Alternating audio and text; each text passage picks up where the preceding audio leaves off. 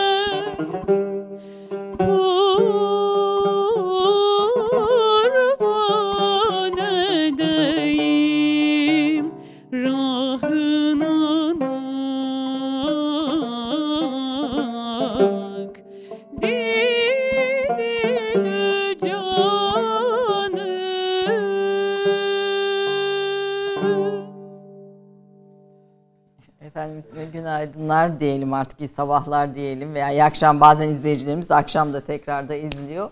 Bugün e, Yaprak Sayan güzel sesiyle başladık. Biraz ara vermiştik birlikte. E, hoş geldiniz Yaprak hoş Furkan. Teşekkür ederim. E, dinlediğimiz şarkıyı bir din, alalım e, senden. Dinlediğimiz eser klasik formda bir eserdi. Hammamizade İsmail Dede Efendi'ye ait bir e, Sultaniyegah Yürük Semai'ydi. Muhteşemdi değil mi ama böyle berrak bir ses.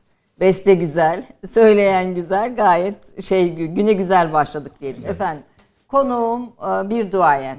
Türkiye'nin çok şey borçlu olduğu bir isim. Ee, niye çok şey borçlu olduğunu e, sözünü kullandım.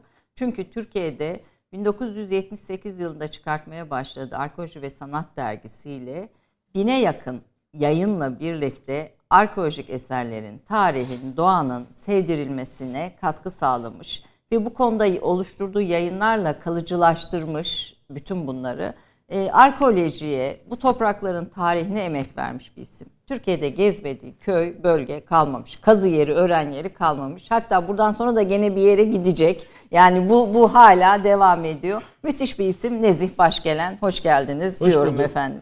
E, gerçekten çok şey borçluyuz size. E, Türkiye'nin arkeolojik tarihinin ıı, yayınla buluşması, bütün bu e, sorunların, tarihin, eserlerin, detayların, inceliklerin kaybolmaya yüz tutan birçok şeyin gün yüzüne çıkmasına, sevdirilmesine katkı sağlamış bir isim, isimsiniz. Sağ olun. Ee, tekrar lütfettiniz. Türk kahvesinin ilk zamanlarında sizi konuk etmiştik. O zaman müzeciliğin tarihini konuşmuştuk ve bize çok güzel şeyler de anlatmıştınız. Yine o, o zamandan zihnimde Abdülaziz'den başlayarak arkeolojik kazıların, tarihin sevdirilmesinde, Abdülhamit'in ve sonra Cumhuriyet kuşağının Bunun. e, etkilerini e, bize e, anlattınız ama ben en çok tabii o ilk Müze-i Humayun onların kurulması, İskender Lahdi'nin getirilmesi, Nemrut'un keşfi, Keşfi. gibi şeyleri de sizden dinlemiştik. Bugün birazcık daha bunun devamında ilerleyelim. Bugüne bu, bugüne gelelim istiyorum. Nasılsınız, iyisiniz? Valla tabii hepimiz pandemi sürecinin yeni yaşam tarzına alışmaya çalışıyoruz. Arkeologlar da öyle, araştırmacılar da öyle. Tabii belirli kısıtlar var, belirli e, uyulması gereken kurallar var. O çerçevede e, tekrar bütün bu şeyleri e, canlı tutmaya çalışıyoruz. Anadolu'nun izlenmesi, kültür değerlerinin bilinmesi, belgelenmesi ve onların topluma ulaştırılması konusunda proje bazında çok verimli ama sahaya çıkış bakımından birazcık kısıtlarımızın olduğu bir e, yıl geçirdik. Arke- Kazılar da ondan etkilendi. Ama ne yaptık? Hepimiz e, kimi ekip yayınlarını hazırladı, kimi ekip laboratuvar çalışmalarını yaptı. Biz de hemen hemen 80'e yakın yayın projesi üzerinde yoğunlaştık bir yıldır. E, peş peşe de onları sanırım e, bu Mayıs'tan itibaren de hayata geçirmeye başlayacağız. Güzel şeyler gelecek. E, fakat pandemide siz sahaya çıkamamışsınız ama defineciler çıkmış galiba. Şimdi şöyle Yani Türkiye'nin- ben 40 yıl düşünsem pandeminin definecilere yarayacağı fikri aklıma gelmezdi gerçekten. E, fakat yani sizden okuyunca dedim ki bu nasıl bir şey? Şimdi orada e, onu e, bağlı bulunduğum UNESCO komitesi rica edince belli bir araştırma yaptık. Yani pandeminin kültür varlıklarına ve kültürümüze etkisi konusunda. O arada Anadolu Ajansı'nın ben baktım bir yoğunluk var. Yani çünkü Anadolu Ajansı bu tip definecilerin jandarmalar tarafından yakalanması, arazide oldukları için jandarma e, müdahil oluyor. Ve diğer yerlerde özellikle de bir yerlerden bir yerlere naklettilerse e, eserleri yanlarında götürdülerse de illerde de emniyet birimleri bunlara el koymuş. Bir de baktık e, Anadolu Ajansı'nın e, Mart e, 2020'den işte Mart e, 2021'e kadar olan dönemini bir taradığımız vakit çok ciddi bir e, arazide iş başında definecilerin bulunması olayları e, inanılmaz derece- şekilde arttığı gözüküyor. Definecilik e, Türkiye coğrafyasında oldum olası var. 60'lardan so- sonra hızlanmış. Belirli yıllarda gene yani yok değil. Ama pandeminin süresinde düşünün Belgrad Ormanı hepimizin hafta içinde ya da hafta sonlarında ailelerle gidildiği ve köşe bucak değerlendirildiği bir yer. E, ne- pandemide ne oldu? Kimse hafta sonu bir yerlere gidemedi. Yasak. E, defineciler boş durmamış ve e, e, Belgrad Ormanı'nı e, medyadan da çok rahatlıkla izleyebilirsiniz. Alt üst etmişler. Hatta hatta meteor çukurlarına andıracak şekilde de içine girenin çıkamayacağı, bazen kendileri de çıkamıyor o yüzden. Kendileri de zarar görüyor. e, Girdikleri yerde e, hava e, şartları çünkü metan gazı oluşabiliyor bazı yerde. Bazı yerde karbondioksit kendi e, karbondioksitleri çöküyor. Baygınlık geçirenler, ölenler oluyor. Baktığınız vakit haberlere Bursa'dan ta Artvin'e, e, Urfa'dan ta Sinop'a, Kastamonu'ya Türkiye'nin tüm coğrafyasında pandemi sürecinde bizim, Defineciler sahaya e, çıkmışlar. Evet. Şöyle diyelim çevre boş bulunuyor. Çünkü daha önce dikkat ederseniz Türk insanı e, hafta sonları e, ya bir e, mutlaka bir aktivitesi var artık. Bunların içinde de son 20 yılda doğa grupları, doğada trekking yapanlar, Geziler kültür filan. gezileri yapanlar ve araziye çıkıp hatta hatta yerel mimariyi görmeye gidenlerin sayısı arttı ve ve arazi boş değildi. Hafta sonu gittiğiniz vakit mutlaka bir fotoğrafçıyı görürsünüz, yürüme gruplarını görürsünüz ya da ailesini almış e, çevresini tanımaya çalışan grupları görürsünüz. Bunlar ne oluyordu? Gittiği zaman e, çevreyle ilgili kırılmayı, dökmeyi ilgileniyorlardı ve bildiriyorlardı ki bu bir e, bir refleks halinde bir koruma getiriyordu. E şimdi o kalkınca e, belirli birimlerde çıkamayınca e, şeylerde anlaşılan bu fırsat bu fırsattır deyip hülyalanan, e, hayaller kurup işte oralarda tonlarca altınlar bulmayı e, düşlerine yerleştirenler kazma, kürek, hilti, e, jeneratörler dikkat edin ne ekipler kurulmuş. E, Belgrad ormanlarında ne arıyorlar? Bizans dönemi kasıları. Vallahi e, her türlü şey anılıyor. E, çünkü dilden dile söylenen Anadolu'da e, bunu pekiştiren de çok olay var. Hı hı. Yani ta Ayasofya'nın o e, mermer küp, küpleri Bakteri Yıldırım Beyazıt zamanında Bergama Akropolü'nün hemen eteğinde e, eşraftan çok saygın bir kişi tarlasını e, sürer, şey derken düzeltirken anlaşılan o Helenistik dönemden itibaren gelen yerde o mermer küpler içi tepeleme altın dolu olarak biliniyor. Ve çok akıllı bir adam. O dönemde bakıyor ki bunu kendisine şey edilirse e, atlıyor. Bulduğu gibi e, yerinde bırakıyor bu e, defineyi. Dost doğru Bursa'ya gidiyor. Direkt padişah katına çıkıyor. Bunu bildiriyor. Ve o dönemde bizim hazinenin inanılmaz derecede birdenbire artıya geçmesinin bu kayıtlarda var. Ve dönüyor. Ve bunun üzerine kendisi o bulunduğu yere yakın bir caminin yapılmasını istiyor e, şeyde sarayda e, çok namuslu şey, bir vatandaş çok, diyelim yani kısım, o dönem aynen, için. Evet. Bir de diyor ki bir küpün bir tanesi e, ne tutalım e, uzun yıllar küplü hamamı yaptırtıyor o parayla Bergama'da. Hala daha mevcut. E, Selinus Deresi'nin şeyinde. Küplü hamamın içinde bu at, e, harika bir e, mermer e, küp söz konusu. Üstünde de at, ellerinde meşalelerle atların ve bunu seyyahlar her geldiğinde belgelemiş. En son şu Özörgüfiye'de e, e, Fransız İmparatorluğu sunulan müthiş bir Anadolu albümünde buna da yer veriyor. E, Fransız Sarayı da bunu görünce Louvre kuruluyor. Bunu bizim padişahımızdan istiyorlar.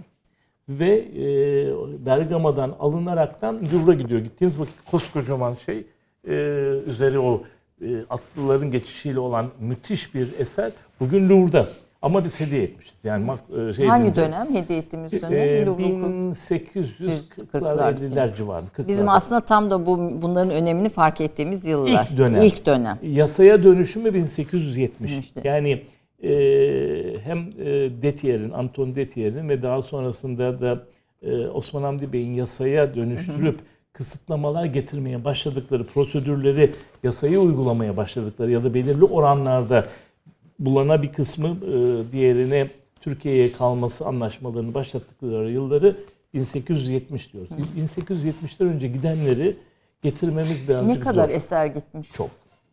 Şimdi orada bakın e, şu anda Avrupa'nın belli başlı müzelerinin, koleksiyonlarının özellikle e, e, klasik e, arkeoloji dediğimiz Helen, klasik, Helenistik, Roma ve sonrasına ait bütün koleksiyonların e, orijini Türkiye. Bu e, burada da öyle, e, British Museum'da da öyle, Berlin e, e, Müzeler Adası'ndaki tüm İslam dönemi de dahil. E, tarih öncesinden günümüze kadar olan bütün koleksiyonları Almanya'dakilerin Türkiye'den gidiyor. Yalnız orada bir tek e, farklı bir açılım var. Bağdat Demiryolu yapılırken demiryolunun belirli bir kilometre zonunda bulunan eserleri e, alabilme yetkisini vermişiz. 1870'ten sonra verilmiş önemli bir imtiyaz. imtiyaz. Bu imtiyaza dayanaraktan demiryolu nereden geçtiyse ki Akşehir'deki, Konya'daki. İslahiye'deki hem e, Osmanlı öncesi hem Osmanlı e, Selçuklusu, Osmanlısı ve antik döneme ait pek çok şey gitmiş. Bugün onun için Berlin'de. E, işte Beyhekim e, Tabii o Demiroğlu'nu yapanlar bu. Bunlar e, gelen hat e, oradan hemen e, demiryolunu işte 2 kilometrede atıyorum 5 kilometredeki eğer bir antik harabe varsa oradaki eserleri yükleyip vagonlarla götürebilmişler. İlk kazı, ilk bildiğimiz kazı ne zaman? Ee, 1868'de Samotrakya'da. Şu anda bizden çıkmış vaziyette. Ee, bizim Avusturyalılara verdiğimiz bir e, izinle bir Samotrakya kazısı Bu yapılıyor. Semadirek Abdül. E, Abdülaziz zamanında. Se, Semadirek adası dedi. Semadirek adası. Semadirek, oradaki o Nike heykeli büyük. İlk, ilk evet Nike. O bizden gidiyor o zaman. Hı hı. Ve onun bulunduğu yer o dönemde Osmanlı coğrafyasının önemli bir parçası ve bizim e, ilk e, uluslararası iznimiz yani Abdülaziz e. Abdülaziz döneminde veriliyor. E, çok önemli bir heyet geliyor. Bendorf'la Konze orada araştırmaları yapıyorlar. E, Troya'dan önce ilk kazı orası. Fakat biz tabii şimdi Cumhuriyet tarihi bakışıyla Cumhuriyet'in sınırları içinde bakınca Öncekini görmemiş. görmüyoruz. Ama Semadi'ye bak kayıtlara bakıldığınız vakit ben de biz hatta e, sevgili Şengül Hanım'la Batone'yi Evet, evet. Kazan'la birlikte gittik. E, buradan dedik ki bir bakalım bir Sema direkt. Çok da mutlu olduk gittiğimizde. E, gittik. Hem o bu kalıntıların e, e, çıktığı yerleri gördük. Hem de güzel de bir tatil yaptığımızı hatırlıyorum. Güzel bir e, Kuzey Ege'nin önemli bir parçası. Şimdi e, ben bir hobi olarak başlamıştım. Yani bizim e, Tuna'dan Basra'ya kadar ta Afrika'nın içlerine kadar uzanan e, yönettiğimiz dönemde neler e, bulunmuş arkeoloji açısından. Çünkü arkeolojinin de tarihiyle çakışıyor bizim o dönemimiz. O dönemde şu anda dünya arkeolojisinin, klasik yakın doğu arkeolojisinin en önemli bulguları o dönemki Osmanlı coğrafyasında bulunuyor. Mezopotamya'da bulunanlar. Oradan e, e, Avrupa'ya gidenler. Şimdi biz Suriye'de, Irak'ta ve diğer yerlerdeki Ürdün'dekileri e, farklı değerlendiriyoruz. Ama o da devede bizim bir parçamız. Zaten İskender Lahdi'de yani O- sonuçta aynen. Sayda'dan getiriliyor. Aynen bulunduğu dö- Aa, bugün dönemde. arkeoloji müzesinde Onun bunlar. hikayesi tam filmlik. Yani müthiş bir hikaye ve müthiş bir başarı. Hem bulunma hikayesi, bulunduktan sonra yaşananlar ve onların taşınması ve sapasağlam gelmesi ve bir müzeye dönüşmesi. E, Abdülhamit dönemi. Abdülhamit dönemi. Abdülhamit- yani Abdülhamit Türk ve- müzeciliğinin aslında asıl kuruluşu ve bütün bu eserlerin kıymetinin bilinmesinin Abdülhamit döneminde başlıyor. Çok büyük bir etkisi var. Çünkü e, bizzat kendisi iradeyi imzalamış. Osman Hamdi Bey'in aldığı, götürdüğü ve neler yapması gerektiğinin bütün altındaki imza. Ondan sonra dönünce de bu e, bulunan olağanüstü eserlerin korunması için bir müzeye ihtiyaç var. O zaman da sanayi nefise ve hocaları, çok kaliteli hocaları var. Onlar e, bu bulunan eserlerin çizgilerinden ve e, unsurlarından hareket ederekten İstanbul Arkeoloji Müzesi'nin yani Müze-i Hümayun'un o ana çekirdek e, binasını e, dizayn ediyorlar. Ve hemen yanında yani bugünkü eski şark eserlerinin olduğu yerde sanayi nefise bir nevi uygulama. Hem hocalar hem talebeler için iç dekorasyonu ona göre yapılıyor. Olağanüstüdür. Hatta bu son revizyonunda aman dokunmayın dedik. E, meşhur bir e, mimar, e, yabancı bir mimar dostumuz onu ele alacaktı. 5 yıl res- e, revizyonda kaldı ve Aman. şimdi de harika oldu arkeoloji müzesi. Ve hocalarla birlikte talebeler bizzat yani o içteki tavan tezyinatı tamamen antik dönemin izlerini taşıyaraktan iç dekorasyonu ve mobilyalara varıncaya kadar tasarım ürünüdür. Yani özgün tasarımdır ve tamamen o da- ve geri kalmamıştır. Gerçekten Müze-i Hümayun mimarisiyle, e, koleksiyonlarıyla e, yüzyıl başında Viyana'daki, Paris'teki, Londra'daki, Berlin'deki ve Roma'daki benzerlerinin ayarında bir e, müzedir. Ve bugün de onunla gurur duyuyoruz dikkat Yani ederseniz. Abdülhamit'e bu konuda rahmetle Çok. analım. Zaten e, şu var, müzenin girişinde tekrar yerine koydu. Oradaki tuğra Abdülhamit'indir. Evet rahmetli analım. Yani bu tabi İskender Lahdi'nin getirilişi 18 parça. Geçenlerde Mısır'dan müzeden şeyler taşındı. Bir eserler taşındı. İşte Mısır bunu canlı yayınladı.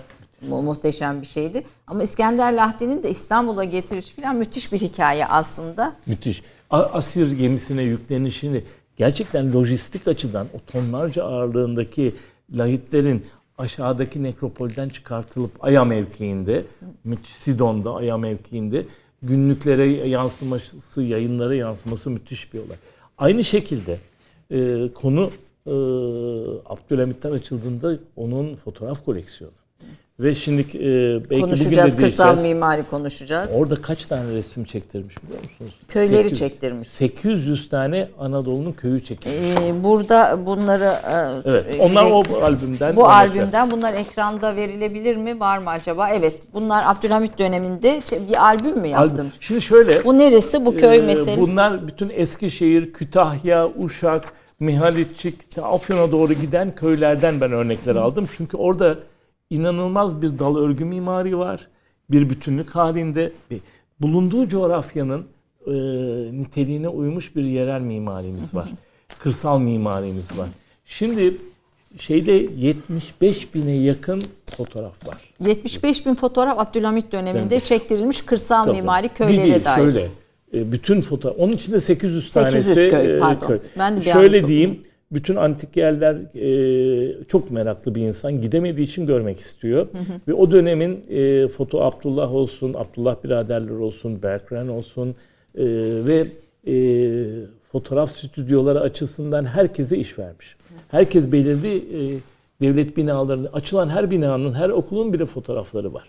Ve o açıdan yaklaşık 40-50 bini çok önemli şey fotoğrafları bir de detayları var.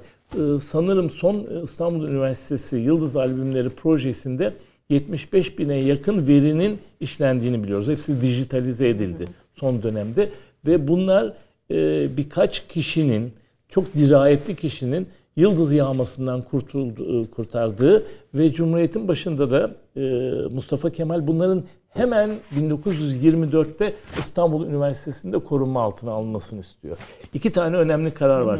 E, 1909'da yıldız yağması sırasında e, çok değerli birisi canı pahasına bu albümleri koruyor. Ve- Onu da minnetle analım. Aynen, aynen öyle. Yani ne Hatta kadar işte- yani ne- birçok şey ne kadar çok insanın kişisel Şeyle. gayretiyle gerçekleşiyor. Bütünlüğü bozulmamış o açıdan ve daha sonra aynı şeyi üniversitede e, bizzat şeyde Meral Hanım'dan dinlemiştim. E, oğlunu göreve alıyorlar.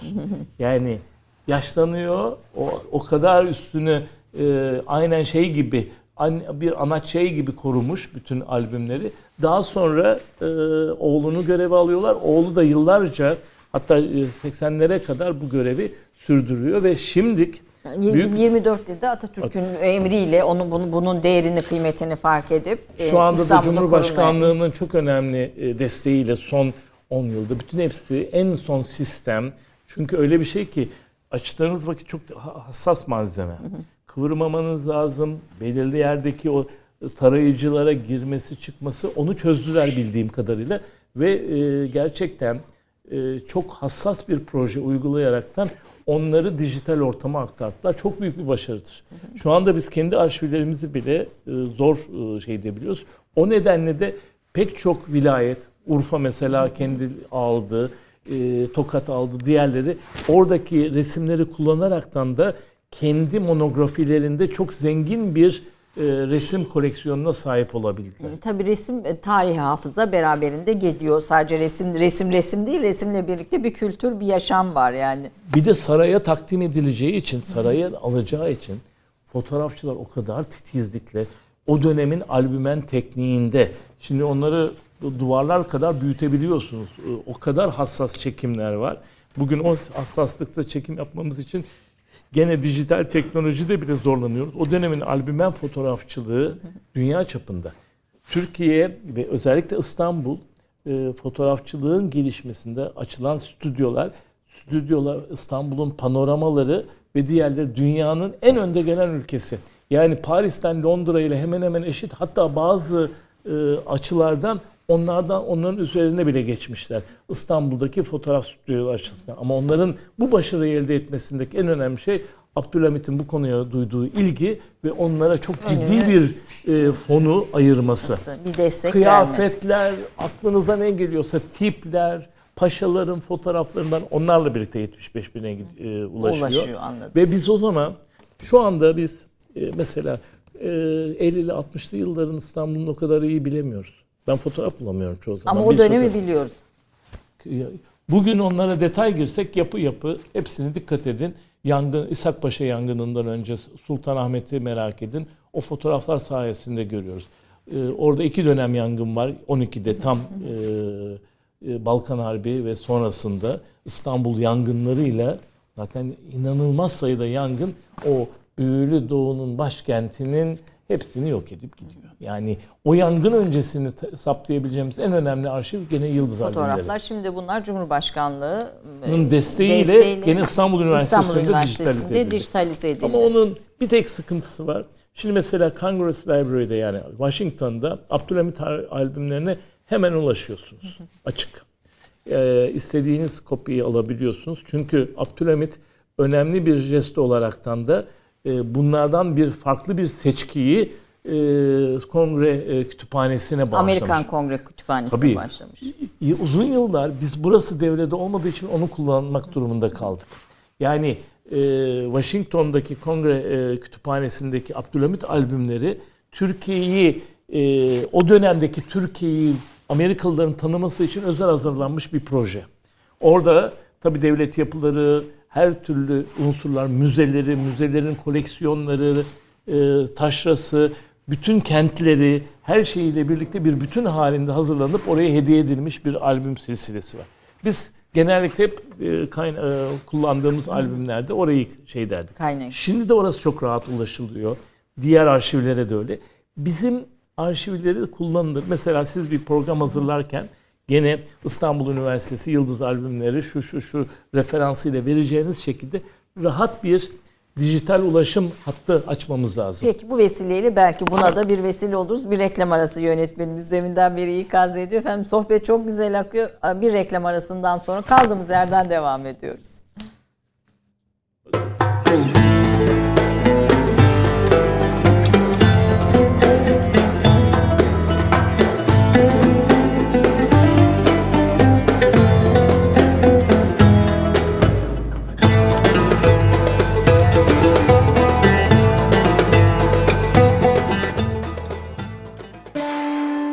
Vakıf Katılım'ın sunduğu Türk Kahvesi devam edecek.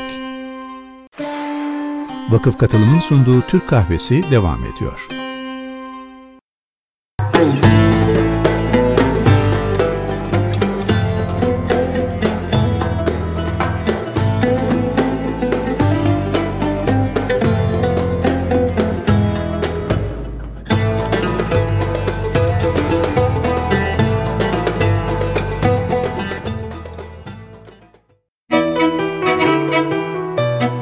Nezih Başgelen 1958 yılında İstanbul'da doğdu. 1978'den itibaren alanında ülkemizdeki ilk popüler süreli yayın olan ve hala yayımı devam eden Arkeoloji ve Sanat dergisini çıkarmaya başladı. 1982'de arkeoloji ve sanat yayınlarını kurdu. Ülkemizin tarihi eserleri, eski uygarlıkları hakkında araştırma, inceleme, el kitapları, kataloglar, gezi rehberleri gibi 21 temel dizi üzerinden 800'e yakın başvuru eserinin yayımını gerçekleştirdi. 1986'da Türkiye'nin tarihi, doğal ve turistik değerlerine dönük hizmet veren Görsel Doküman Arşivini oluşturdu. Ülkemizin zengin arkeolojik potansiyelini sistematik bir şekilde fotoğraflarla belgeledi ve bu alanda bir başvuru kaynağı oluşturdu. Türkiye ile ilgili eski seyahatname, resim, belge, kitap ve haritaları topladı. Yabancı ülke müzelerindeki ve arşivlerindeki Türkiye'den giden eserleri belgelemeye çalıştı. Çocuklara yönelik tarihi eserleri ve eski uygarlıkları sevdirmeyi amaçlayan eğitici boyama kitapları projesini başlattı tarihi ve doğal çevre değerlerini sevdirmeyi ve bilinçlendirmeyi amaçlayan kültür turları organize etti. Trakya ve Anadolu'da özellikle Doğu Anadolu'da yaptığı araştırma ve inceleme gezilerinde pek çok bilinmeyen kalıntı, anıt ve arkeolojik yerleşmeyi belgeleyerek bilim dünyasına tanıttı. Arkeoloji, sanat tarihi, etnografya, turizm, tarihi ve doğal çevrenin korunması hakkında yayınlanmış bine yakın çalışması vardır. Nezih Başgelen, UNESCO Türkiye Milli Komisyonu üyesidir. Türkiye Anıt ve Çevre Turizm Değerlerini Koruma Vakfı şeref üyesidir. Türkiye Turing ve Otomobil Kurumu onur üyesidir. 3. Milli Kültür Şurası, Kültür Varlıkları, Müzeler ve Arkeoloji Komisyonu Başkanlığı da yapmıştır. Sosyal medyada 13.200 üyeli kültürel ve doğal mirası izleme platformu kurucusu ve yöneticisidir.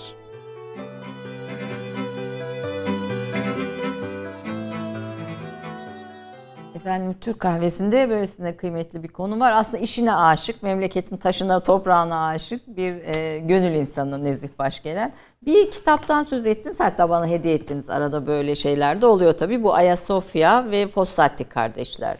Sema Doğan'ın şeyiyle, e, sevrisiyle sizin e, arkeoloji ve sanat Evet. yayınlarından çıkmış. Bu kitabın öneminden de çok kısa söz edelim. Bu ilginç bir şeydi. Şöyle Ayasofya dünyanın e, sayılı sıra dışı anıtlarından bir tanesi ve yapımından Justinianus'tan günümüze kadar belirli zamanlarda onarım projeleri ya da özellikle yaşamasını sağlayacak e, Mimar Sinan da bu iş, e, bu e, e, bağlamda katkılarda bulunmuş. En önemli restorasyon projesi Abdülmecit zamanında yapılıyor. Hı.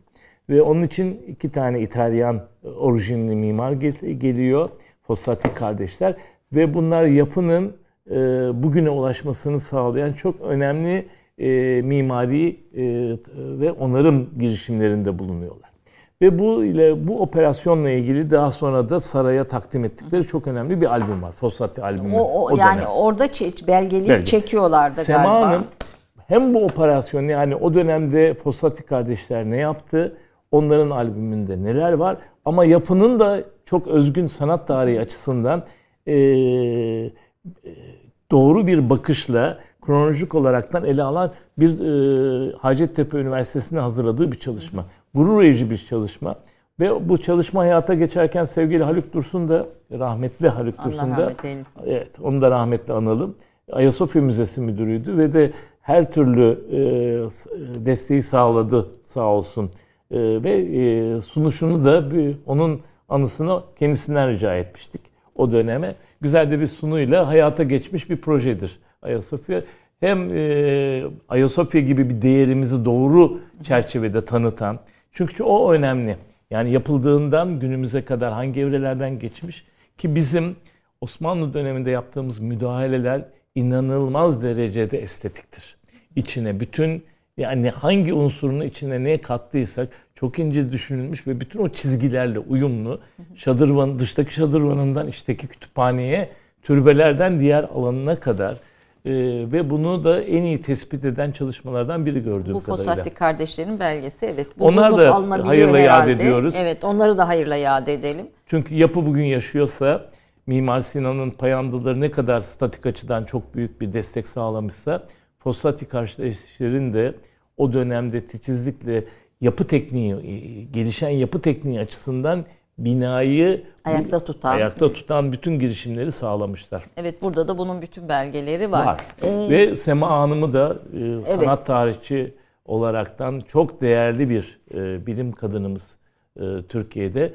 E, her her gerçekten arşivlere giderekten İtalya'daki bütün bu belgeleri bularaktan bunun içinde çok değerli bir çalışma var. E, bilgiye, belgeye ve e, verilere dayanaraktan böyle bir çalışmayı yapmış. Ortaya çıkmış. Sema Hanım'a da buradan şükranlarımızı evet, aynen il, şükran. iletmiş olalım. Efendim e, bir iki konuya daha değinip bu kırsal mimariye geçeceğim. Çünkü Nezih Bey'le biz tabii e, başka zamanlarda sohbet ediyoruz defalarca. Ettiğimiz her zaman bu kırsal mimari meselesi Nezih Başgelen'in son iki yıldır özellikle evet. En önemli gündem maddesi. Bunu konuşmak üzere bu programa da e, bu daveti kabul etti ama bunu konuşmadan önce ben kısaca iki şeyden iki şeyi sormak istiyorum. Bir İstanbul'da önemli bir kazı yapılıyor. E, Şengül Hanım'ın başkanlığında evet. bir arkeolog hanımın başkanlığında Batonea kazıları e, küçük çekmecede ve Bizans yazlık sarayı çıkıyor. Hatta kazılarda yeni e, çıkan Çok. verilere göre 11. yüzyıl İstanbul depremi, büyük depreme dair de yeni belgelerde e, ortaya çıktı bildiğim kadarıyla yeni. Biraz o kazının öneminden söz edelim. Bu kazı bize İstanbul'un tarihine ilişkin ne söylüyor ve neden önemli bir kazı? Şimdi şöyle İstanbul e, stratejik Doğru konumu... mu söyledim Batoneya? Doğru Batoneya. Batoneya, Batoneya kazısı. Küçük Çekmece Gölü'nün kıyısında gerçekten e, Anadolu ve e, Balkanlar tarihini değiştirecek nitelikte verilere sahip olan bir yer.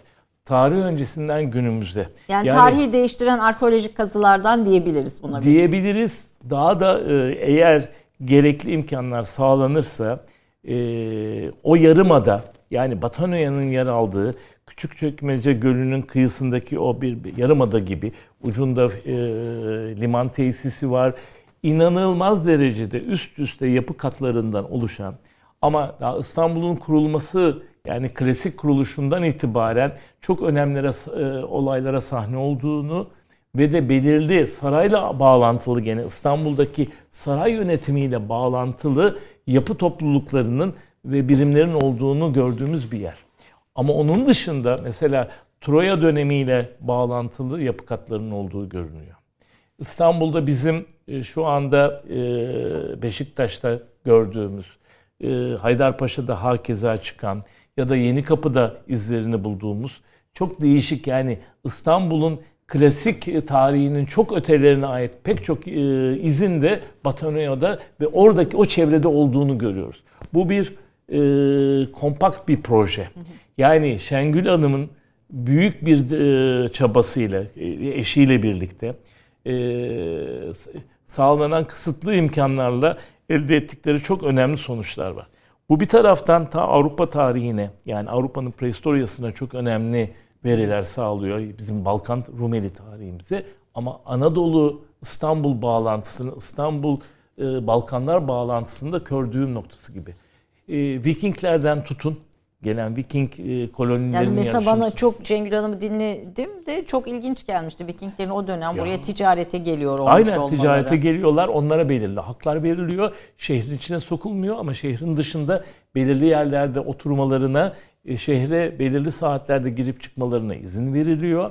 Onun da dışında burada e, gerçekten Konstantin'den itibaren Birinci Konstantin'in Birinci sarayı. Konstantin'den itibaren çok ciddi bir yapılaşmanın, büyük devasa yapılaşmanın olduğu anlaşılıyor. Sarnıçlarıyla, yollarıyla ve liman tesisleriyle bunların da e, e, bu şeyin, gizemin daha kapağını kaldırmış vaziyetteyiz. Ve çok zorluklar yaşadılar. Çok e, fedakarca davrandılar bugüne kadar. Çalışabilselerdi şu belirli durgun dönemlerde e, Batöne'ye bugün İstanbul'un tarihini değiştirecek sonuçlar verirdi. Bir kazı e, bir baş mesela Troya kazısına ilk ne zaman vuruldu?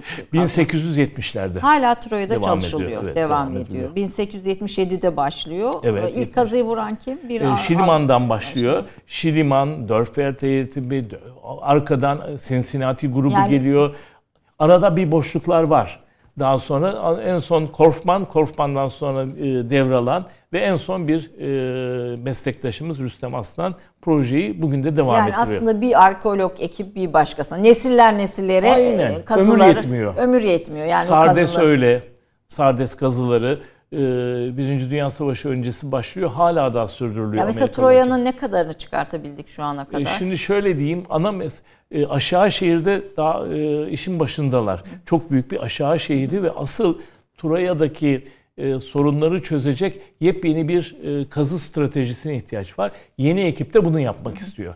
Eski klasik tarzda kazıların yerlerine pek fazla dokunamıyorlar. Yap, e, duvarları e, ortadan kaldırmamak, izleri de izlere de saygı duymak içinler. Ama hala da bu e, tarihi değiştiren lokasyonun insanlarına ait mezarlıklar bulunamadı. Yani ne krali mezarlıklar e, ortaya çıktı. Bu Anadolu'nun en büyük gizemi. E, Hititlerin de bugüne kadar tek bir kral mezarını doğru düzgün bilemiyoruz. Ya da e, Hitit elitlerinin, Hitit beylerinin nasıl yaşadığını bilemiyoruz. Ondan sonra nasıl gömüldüklerini e, hala da bir e, muammadır, bir sırdır gerçekten. Bütün Mısır'da biliyorsunuz her firavunun Bir mezarı mezar. biliniyor.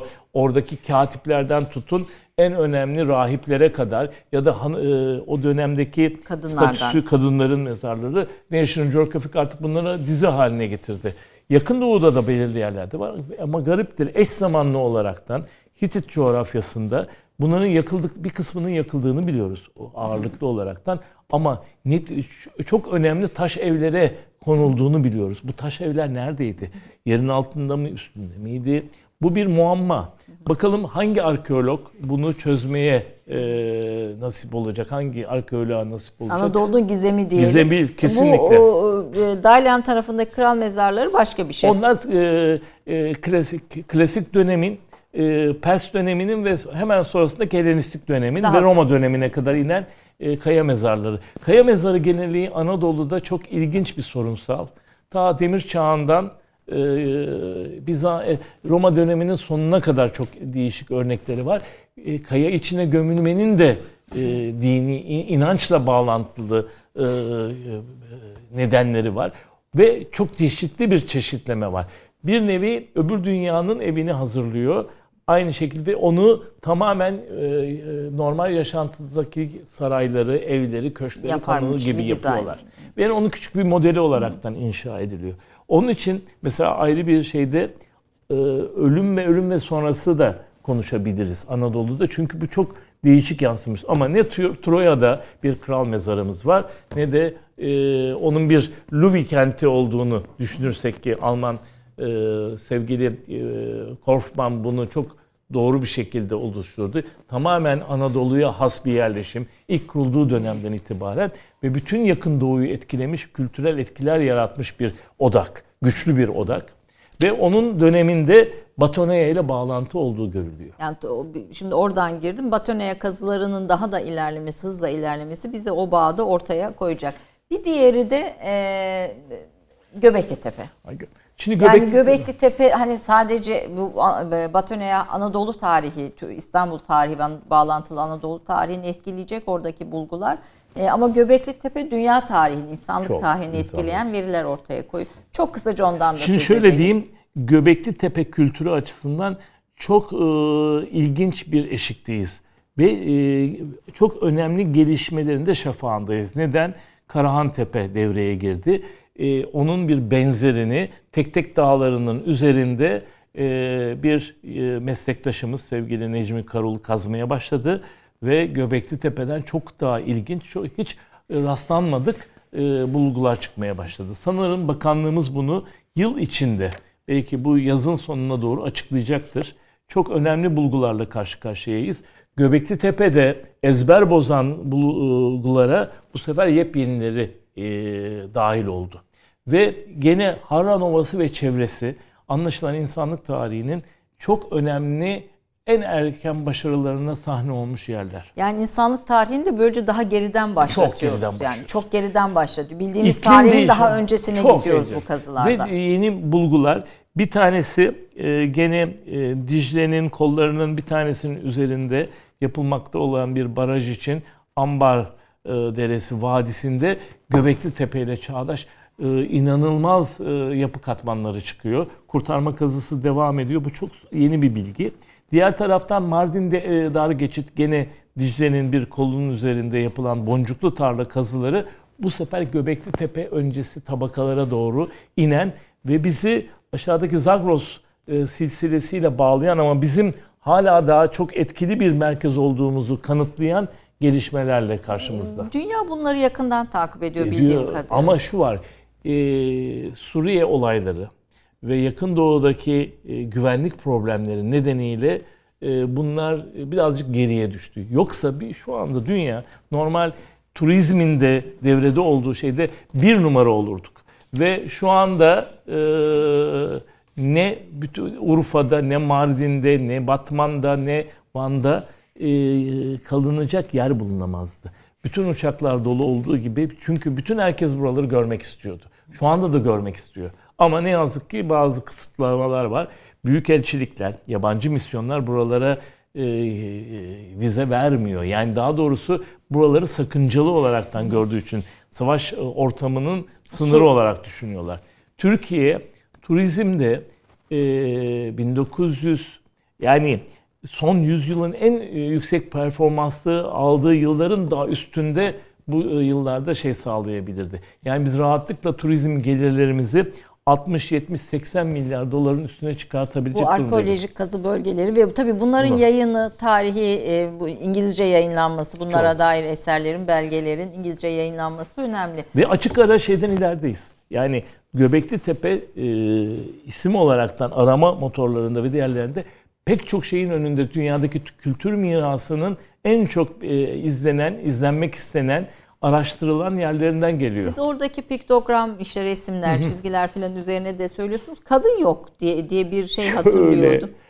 Şöyle e, Göbektepe, Göbekli Tepe'deki gerek e, figürler gerekse e, resmedilenlerde e, eril bir kültürün, eril bir tasvir geleneğinin, eril bir inanç e, bütünlüğünün olduğu gözüküyor. Şimdi biraz Karahantepe'de de bu yönde e, e, bulgular var ve somut planlamalar, e, simgeleştirilenler var. E, bu bir sorunsal. Yani e, kadın varlığı bu e, Göbekli Tepe kültürü içinde nerede duruyordu? Sanatı, kültürü, e, yaşantıyı nasıl etkilemişti? Bu yeni kazılarda ortaya çıkabilir. Çıkabilir. Buna bakın. Bunlar çünkü birazcık inançla bağlantılı mimarilerin yoğunlaştığı anıtsal yapılar.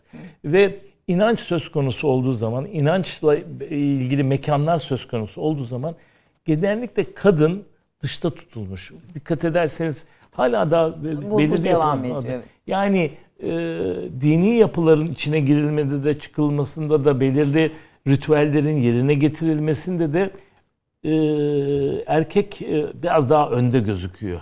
E, gibi. Evet. Göbekli Tepe'nin e, tabii ben her meselede gördüğünüz gibi bir kadın bahsi bu buluyorum. Burada da buldum. Göbekli Tepe'de bir kadın bahsi açtım yani. Var. Bu benim şeyim artık klasik yani. Evet. Onun için kadın daha çok evle çok bağlı.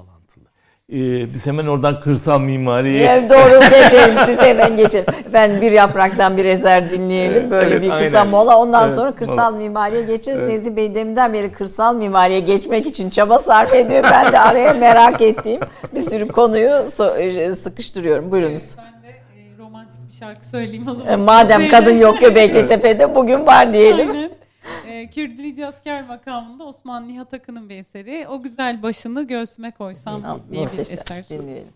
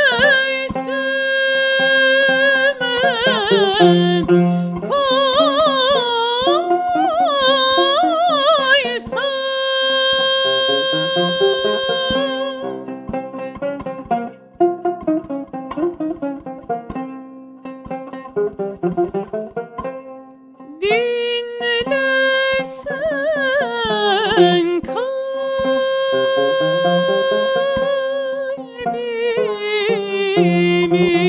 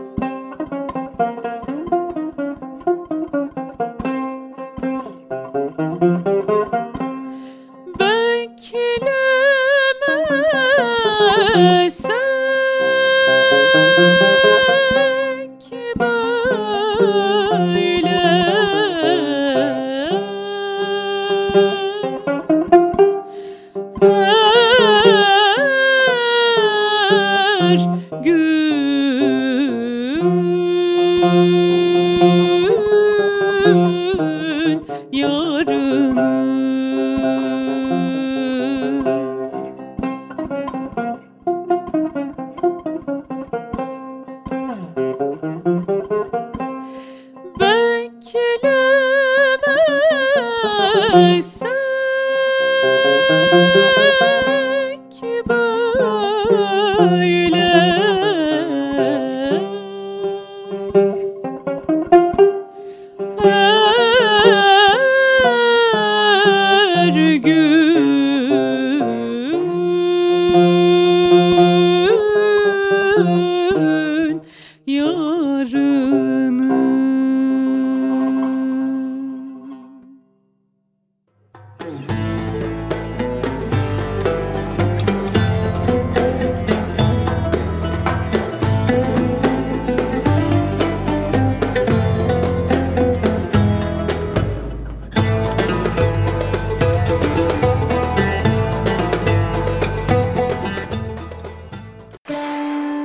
Vakıf Katılım'ın sunduğu Türk Kahvesi devam edecek. Vakıf Katılım'ın sunduğu Türk Kahvesi devam ediyor.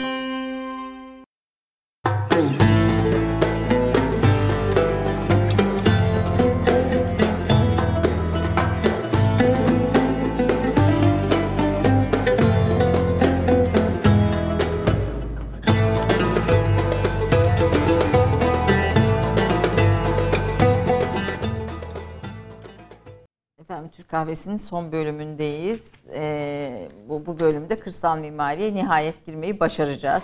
Nezih Bey başından itibaren bu konuda ısrarlı. Ben de başından itibaren araya farklı konuları e, koyuyorum. Merak ettiğimiz soruları. E, bu mezarlar bahsinde söz ettiğiniz Anadolu'da e, mezarların olmaması bir gizem. Çok.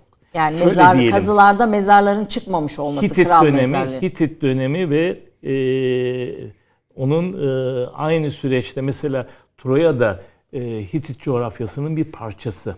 Hatta hatta size çok ilginç bir şey söyleyeyim. E, İlyada'nın sonu Hektor'un cenaze törenidir. Orada anlatılanlarla, bakın orada Homeros'un bize anlattığı e, tören e, ritüelleriyle Hititlerin çivi yazılı belgelerinden artık çok iyi bildiğimiz e, cenaze ritüelleri hemen hemen tıpatıp oluş, e, uyuşuyor. Ve bu bize çok daha hala daha tartışılan, hala daha bir gizemini koruyan pek çok şey getiriyor. Yani anlaşılıyor ki gerçekten o dönemde Hitit coğrafya, daha doğrusu ikinci bin coğrafya, Anadolu coğrafyasının çok önemli bir parçası Troya. Troya'daki gelenek, görenek de tamamen Anadolu orijinli. Ve bu mezarların saklanmış olması, böyle bir vadiler mi vardı, belirli yerler. Mesela en son e, ara bir dönemde e, başkent olduğunu e, ortaya koyan bir Ortaköy, Şapinuva kazıları var. Gene bir çok sevdiğimiz e, bir hanım arkeoloğumuz Aygül Süer. Hem kendisi filolog, Hitit dilini en iyi bilenlerden. Orada inanılmaz bir arşiv buldu. İkinci Tutalya zamanına ait. İkinci Tutalya da çok önemli bir insan. E, Hitit'i imparatorluğa taşıyan, Taşıyan. birinci Şüpülüman'ın e, babası. Ve Şüpülülüm'ü hepimiz biliyoruz tarih kitaplarından.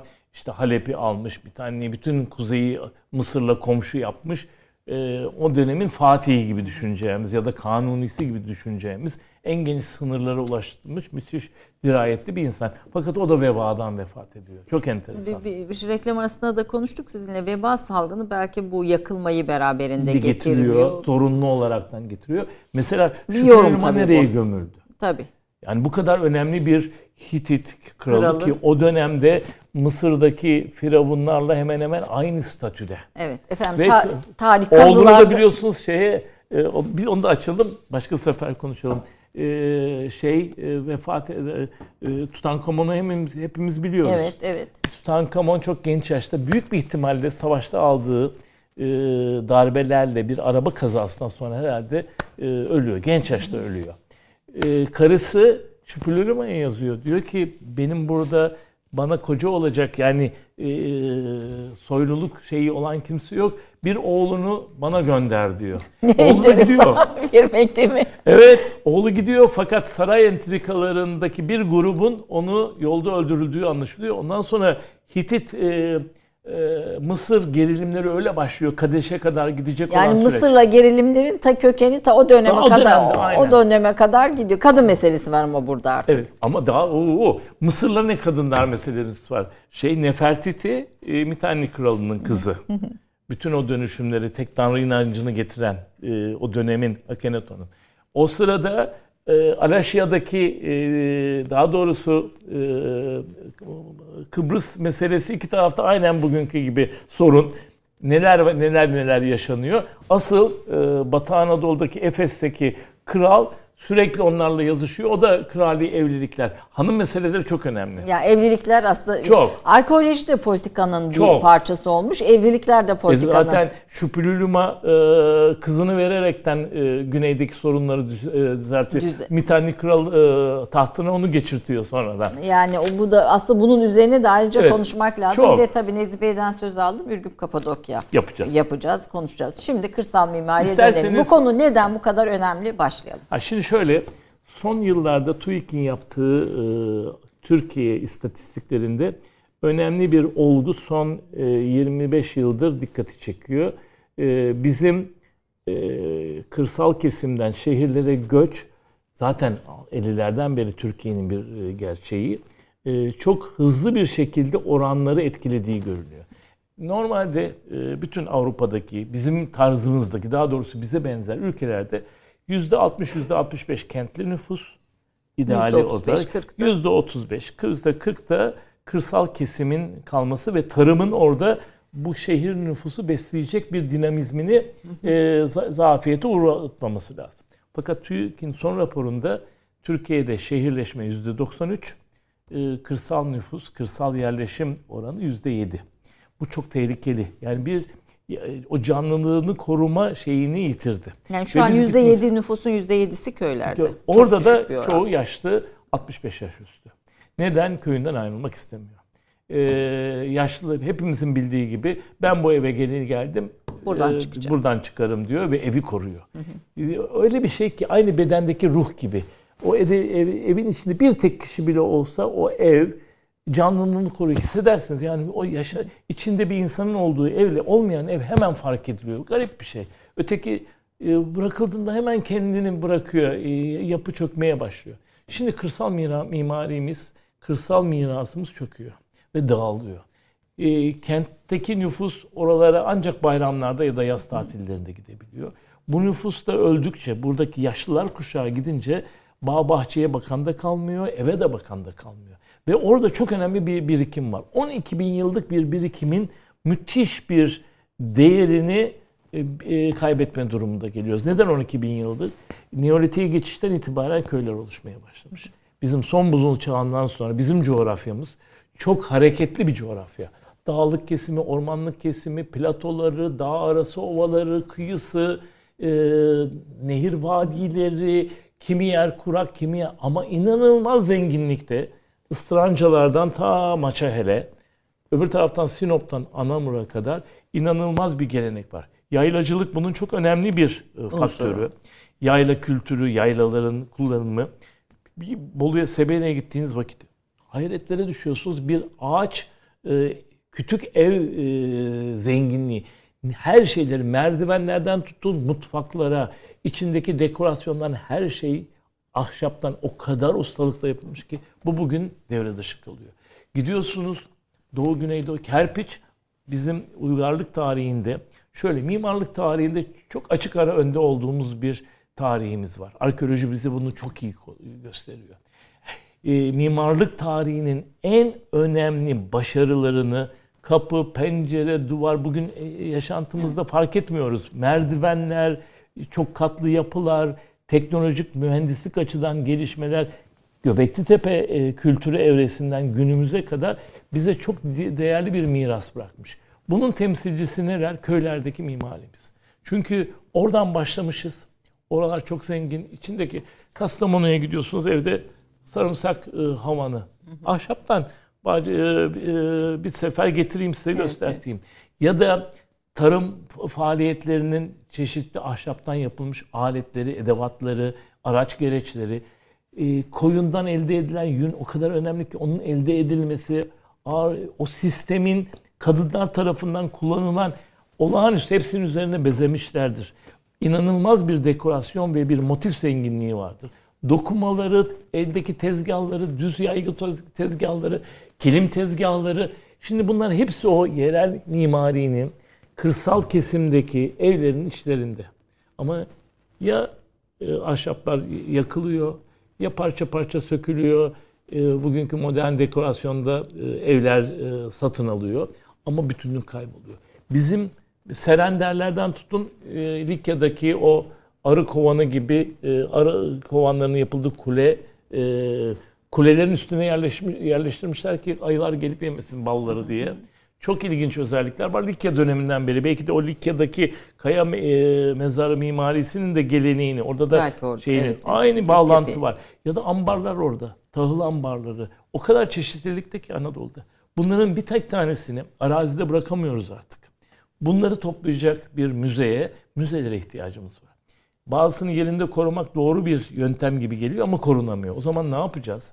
Batı'da bugün, Amerika'da gittiğiniz vakit etnografik koleksiyonları görüyorsunuz. Bu tip tarzları. Polinezya'dan tutun ta şeye kadar, e, Afrika'ya kadar. Yani korumak derken bu köyleri biz aslında Yani birer müze bu değerlerin bu değer yani Türkiye gibi bir coğrafyada yedi iklimin her iklimin her çeşidinin olduğunu e, Karadeniz mimarisinde belki bir müzede büyük bir artık teknoloji e, ve mühendislik ona izin veriyor.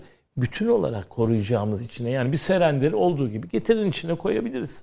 E, bunun en tipik örneklerini yerlerine göre de bunlar Peki değişiyor. şey devam ediyor mu? Yani köylerde işte şeylerle be- betonla birlikte orada da o kerpiç yapılar. Ne O özgün. ediyor, Mesela ediyor. Karadeniz'de hiç kalmamış. Kalmadı. Çok çok az böyle e, Karadeniz Ee, mimarisini şeyde o dolma koruyan. göz evler. Karadeniz'de yağışa göre e, ve de e, yükseltiye göre o kadar güzel teknikler geliştirmişler ki. Benim alt komşum e, Karadeniz e, 80 yaşının üstünde teyzemiz benim kayınvalidemin de e, kadim e, komşusu neler anlatıyor. Yani o evleri nasıl kullandıkları, ne yaptıkları bunlar bugün yok oluyor. Ve e, herkes beton evde oturmak istiyor ya da apartmanlarda oturmak istiyor. Ya da köydeki ara artık yayla kültürü de gidiyor. Yayla kültürü bir bütünlüktü ama aynı kıyıda yaptığı evi orada yapmaya başladığı anda çok katlı beton yapılar ki en büyük sari hastalık gibi şimdi bütün yaylalara yayıldı. Yaylaların kendine has mimarisini, kendine has o güzelliğini yitirmeye başladı. Yayla evi dönemse e, kullandığınız e, Biraz daha derme der- çarpma. derme çatma ama gene oradaki yerel ahşap mimarinin unsurlarını gö- e, gösteren gene sizin yaşayacağınız ama çok daha mütevazi çizgilerde karakteristik yapılardı. Şimdi bütün yaylalardaki mimari aynı ve bu artık yereli de ya- e, rahatsız etmeye başladı. Dikkat edin Karadeniz'de önlemler alınmaya başladı. Ama Türkiye'nin bu bu %7'lik evlerin kısımdan resimleri de var galiba. Bu Başlayalım isterseniz Evet seyretmeye. onu da bir taraftan ben arkadaşlarımız mesela göstersin. bu son yıllarda belgelediğim e, kerpiç mimari örneklerinden bir seçkiyi getirmiştim. Yeri bakalım isterseniz ki bunun dediğim gibi Göbekli Tepe'den başlayan bizim mimarlık serüvenimizin de içinde çok önemli yeri var. Verecek arkadaşlar herhalde onu. E, bu- bunları yapan ustalar ne, ne durumda? Şimdi şöyle bu ustalar ne yazık ki bugünkü imar mevzuatı bir içinde Gösterelim mi biz? E, Ekranda DSF'miz yok mu? yok muymuş? Yokmuş tamam siz gösterin buyurun. Mesela ben buradan bir e, şey göstereyim. Şurayı mı vereyim? Mesela bu Güneydoğu Anadolu'da Hilar'da hemen yakınında Çayönü yerleşimi vardır. Onun köy mimarisi. Düz damlı. Çünkü neden? E, önemli kadınların bütün e, hayatı damlarda geçiyor. E, ürün kurutuyor, diğer kuru, e, şeylerini sağlıyor. Diğer şeyleri de vereyim. Resimleri. Ya da bir kırsal mimarinin inşaat evreleri, kerpiç, ahşap karışımıyla mesela hayvanlar için kullanılan ahırların durumları. Biz bunları basit hani biraz ilkel de bulduğumuz için belki çok İlkel kıymet değil. vermiyoruz. Hani İlkel. onu- Şu merdivene bile insana ulaşması, yukarı çıkması. Bakın bu o kadar topraktan yaptığımız ve tamamen bir köyü e, kerpiçten inşa, inşa ediyorsunuz. İçini dekore ediyorsunuz. Mesela onlardan nasıl örnekler getirdi? Mesela işte ürünün mesela buradaki Ser- teyzemiz ser- sermiş. O kadar temiz tutuluyor ki yukarılar loğlanıyor. Çünkü hem e, aşağıdan ulaşılması zor. Ürününüz burada. Bir tek kuşlara karşı korumanız lazım serdiğiniz vakit ama her türlü bulaşmadan da e, Korumuş uzak oluyor. tutabiliyorsunuz. Ya da nefis konaklarımız var. Bu bizim kaldığımız yerde. Ya da kerpiç mimarinin burada gördüğünüz gibi köy evi diye geçiyoruz ama tamamen Biraz daha tutalım da onu demin göremedik. Şöyle evet. Evet, asmasıyla, diğer şeyiyle, bütün bakın e, ahşap kapı kanatları onların süslemeleriyle. Ben birkaç tane de oradan size iç dekorasyon mesela. Bahçeye açılan bakın hayat kısmı yukarıda giriyorsunuz. Bu tamamen kerpiçle, toprakla biçimlendirdiğimiz ama bir yaşam kültürüyle bu tamamen Anadolu. Bu 12 bin yıllık mimarlık sürecinden bize bir miras çok önemli bir e, gelişim. Yani 12 bin yıllık bir mimarlık geleneğini taşıyor bu Aynen. köyler ve köylerde. Bu üstteki dekorasyon bakın Çatalhöyük'ten beri gelen boyama geleneğini e, evin önünde. Bunu hanımlar yapıyor. Ve içinde e, aynen şey bakın düz damlarıyla, geçişleriyle birbirine kademeli. Ve içine girdiğiniz vakit o kadar rahat ki. Burada uyumanın ben kaldığım için biliyorum. e, mesela bir beton e, e, geceliğin ısıyı kusar. E, kışın sıcak olur, yazın buz gibi yapar. Ama kerpiç mimari öyle değil. Tamamen e, e, içinde Klima e, etkisi. yazın serindir, kışın ılımandır. Sadece bakın- kerpiç de değil tabii. Farklı taşlar, bölgesel taşlar, iç Bakın bu disa- di- dizaynı. Konya Çavuş'tan bir e, oradaki e, evin, Erpiç evin iç dekorasyonu. Hemen size e, 9000 yıllık geleneği yaşadığını göreceksiniz hemen içinde. Bakın boyamış ve bunları boyayanlarla da konuş. Kadınlar boyuyor iç, evin içindeki. Aynı Afrika'da olduğu gibi. Bütün içteki dekorasyonu ya da şimdi belirli Anadolu köylerinde gene köy hanımları evlerin dışlarını da boyamaya başladılar. Bunları geleneksel kilim motifleri gibi içlerinde bereketle bağlantılı ya da belirli şeye göre dekorasyonu yapan onlar. Bakın ambarın içi bile boyalı. Peki bu buraları yok etmemek için ne yapmak lazım? Bu İşte gelin- bir kere şunların bunların parça parça dağılması. Çünkü atıyorum bir e, Karadeniz, bir Orta Anadolu, bir Güneydoğu Anadolu, bir Van'daki kırsal e, mimarinin değerleri oradaki coğrafyanın dinamiklerinden kaynaklanıyor. Kullandığı taş yerel taş. E, belirli ihtiyaçlar, iklimin getirdiği e, dinamikler onları belirli şeyleri üretmeyi belirli formlarda, belirli karakterler vererekten e, kullanımını getirmiş. Bunu onun için biz bakıyoruz mesela bakırcılıkta bile vardı. Bu Siirt güğümü dersiniz, öteki Kastamonu bakırcı dersiniz ya da Malatya e, sinisi dersiniz. Neden? Karakteri var. Deseni farklı, e, stili farklı. Mimaride de böyle. E, eğer çok kışın yaşandığı bir Erzurum'un köyüne gittiğiniz vakit duvar kalınlıkları farklı, içteki dekorasyonu farklı ve bir giriyorsunuz içinde bir kırlangıç çatı. Hayran oluyorsunuz. Ocağınız bir tarafta, sürekli yanan taş bir e, bazalttan yapılmış bir ocağınız var. Fakat bugünün modern yaşam şeyleri içinde bunların belki yaşatılması e, Zor. Zor. Yani kullan. Ama bunlar işte bir müzede bir bütünlük içinde. Yani orada birkaç parçayı müzeye bir e, ahşap e, havanı koymak olmuyor. Nasıl kullanıldı? Onun için bu kırsal mimariyi sözlü tarihle birlikte belgeleyerekten bir müzenin içinde yaşatmamız lazım. Çocuklar nerede tarayacak artık köylere gidemiyorlar. E gitsinler bu müzeleri kurabilirsek. Çünkü bizim müze formatlarımız birazcık arkeolojiyle bağlantılı. Etnografya müzelerimiz sınırlı sayıda ya da bir müzenin etnografya seksiyonu var. İşte bir yağlı peşkir var. iki tane bakır sini üstünde e, bir e, kapkacak var. Ya da bir yere koyduğumuz bir bütünden kopartılmış canlandırmaya çalıştığımız var. Ama burada hazır duruyorken bunlar bu çeşitliliği yerinden alabileceğimiz ya da yaşatabileceğimiz örnekleri birebir yapmamız lazım. Bir yaşayan ustalar çok Var. azaldı. Var ama Ve onları konuşabiliriz.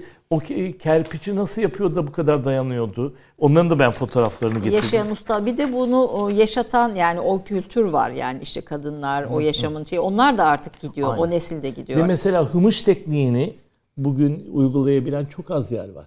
Yani kimi yerde taş, ahşap, kimi yerde kerpiç, ahşap, kimi yerde bulabildiği diğer doğal malzemelerle e, ilk önce iskelet ahşaptan yapıyor. Aralara dolgularla yapıyor. Mesela siz en yakın Bursa'nın Gelemiç köyünü Ah, söylemiştiniz. Gelemiç, evet, evet. Mesela buradan da söyleyeyim. Sahiden o köy özelliği, e, mimarisi. İşte o tam bir köy. Mesela onları bir bütünlük halinde nasıl yapabiliriz? Biz bu Yayınlar soru var mı bunlarla ilgili? Başladı. Biz bazı temel yayınları zaten e, yayınladık. Bu konudaki belirli sempozyum bildirilerini, bu konudaki değerli e, akademisyenlerimizin yaptıklarını gidiyoruz. Ama e, üniversitelerin araştırmaları kadar bizim bakanlığımızın da bu yöne yönelik yeni bir müze stratejisi, yeni bir müze yapılanmasını kurmamız lazım. Eriyip gidiyor. Keşke yaşayabilselerdi. Bugün Avusturya'da yaşıyor. Çünkü trollerde bunlar pansiyon olarak kullanılıyor. İnanılmaz derecede oradaki turizmle bağlantılı mekanlar olduğu için e, Avusturya'nın kırsal mimarisinde sorun yok. Almanya'da da yok. Bavyera'da olsun, diğer yerlerde de olsun. Hepsi yaşayabiliyor. Fransa'da öyle gittiğiniz vakit Provence bölgesine, köylerdeki herkes zaten İtalya'da öyle İtalya köylerini korumuş vaziyette. Biz ne yazık ki bu hızlı e, nüfus aktarımı, hızlı kırsaldan kente göç umduğumuz ölçülerin çok üstüne gitti. Ve e, kırsal dinamikler azalınca bahçedeki elmasını toplayamıyor insanlar artık. Yok gücü yok. E, insan o arada köy ekonomisi de gerileyince oradaki insanları tutmanın e, imkanı kalmadı. Bu doğal bir süreç. İşte bizim müzeciliğimiz bir etnografik değerlere yönelik, folklorik değerlere yönelik, sözlü tarihe yönelik e, şeylerimizi, ilgimizi biraz daha kurumlaştırmaya yani ihtiyaç var. sadece gö- gö- görsel olarak usta bilgi falan değil aynı zamanda sözlü tarih olarak da bunların Mesela bir yaşaması. tanesini Karadeniz Müzesi yapabiliriz. Karadeniz'in bir müzesi var mı? Yok. Yok evet. Yani Karadeniz ama arkeolojisi, etnografyası, mimarlığı, sözlü her şeyleri. Sözlü tarihiyle. Bir- bir- bir- yani bu şeyle. muhteşem bir şey. Bir Fırat kültürü, bir Fırat müzesi yapabildik mi? Yap, yapamadık. Ya da e, havza bazında baktığınız vakit Bir Menderes Ovası bir- yaparsınız. Bir, Kapadokya Kapadokya. Müzesi yaparsınız ama Kapadokya'da ta tarih öncesinden günümüze kadar neler çıkacaktır orada. Müze. Yani yeni bir konsepte ihtiyacı var. Ben onu birazcık e, Konuşalım konuşalım. istediniz.